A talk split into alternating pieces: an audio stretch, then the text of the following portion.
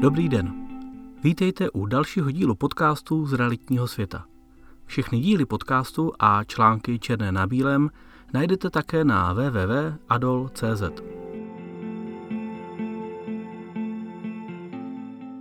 Téma dnešního článku je advokátní úschova bez advokáta aneb zprostředkovaná identifikace. Advokátní úschova patří při nákupu nebo prodeji nemovitostí mezi nejlepší způsoby, jak vyřešit bezpečnost celé transakce prostřednictvím jakési nezávislé autority. I přesto, že existují bankovní nebo notářské úschovy, bylo za mě řešení přes advokáta co do rychlosti a nákladnosti vždy nejlepší variantou. Za posledních několik měsíců se situace na trhu ovšem změnila. Proto byste měli znát i variantu, jak udělat advokátní úschovu bez osobní návštěvy u advokáta. K tomu poslouží tzv. zprostředkovaná identifikace.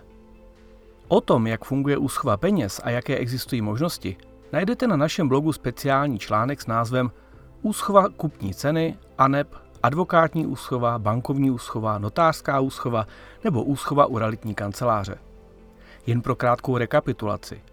Schovatel, v tomto případě advokát, nejčastěji uschová peníze kupujícího po dobu, než je na něho převedeno vlastnické právo k nemovitostem na katastru nemovitostí. Po ověření převodu v katastru uvolní schovatel peníze prodávajícímu, pokud se tedy neobjeví žádné právní komplikace.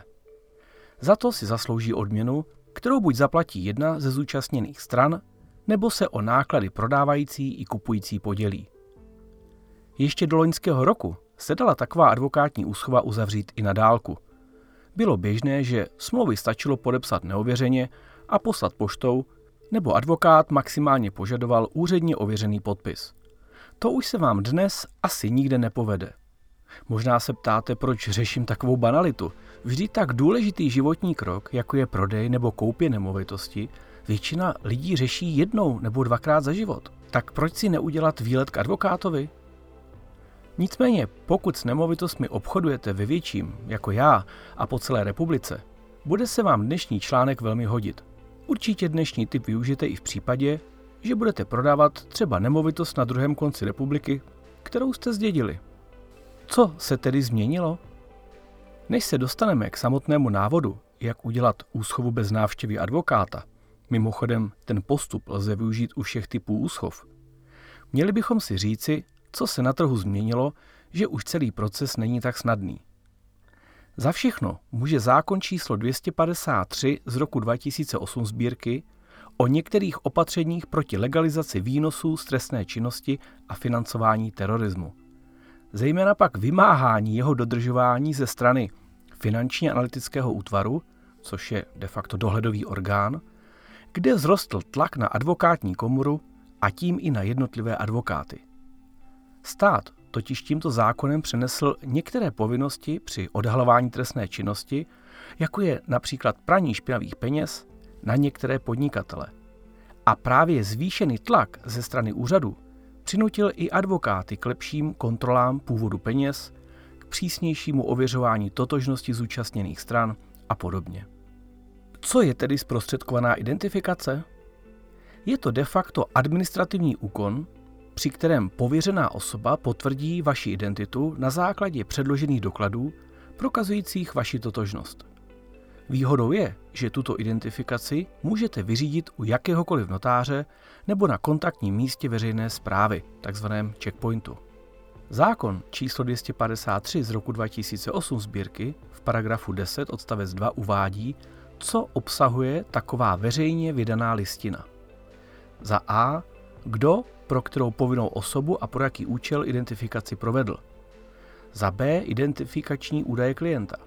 Za C osvědčení prohlášení identifikované fyzické osoby, osoby jednající jménem identifikované právnické osoby nebo zástupce identifikované osoby o účelu provedené identifikace a o potvrzení správnosti identifikace, po případě o výhradách provedené identifikaci.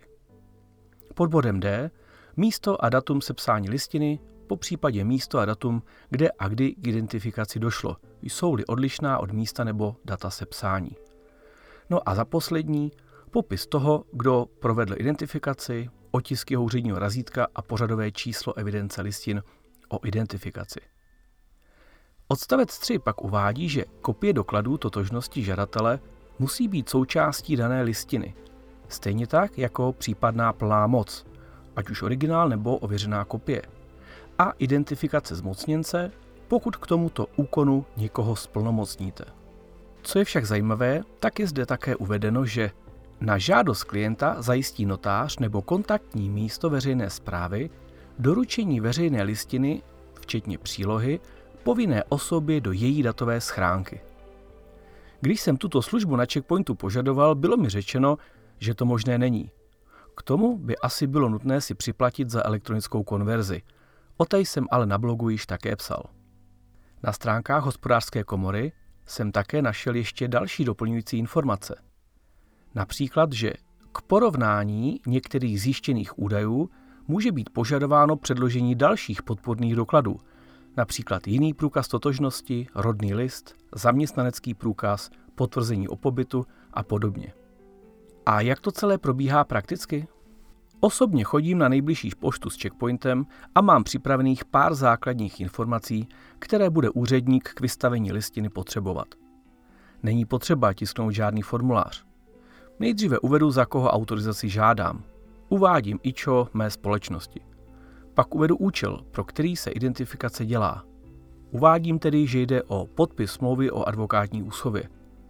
Můžete takto samozřejmě řešit i třeba podpisy kupní smlouvy, ale k tomu postačí obyčejný ověřený podpis. No a co je hlavní, musím uvést ičo advokáta, kterému má být zprostředkovaná identifikace určena.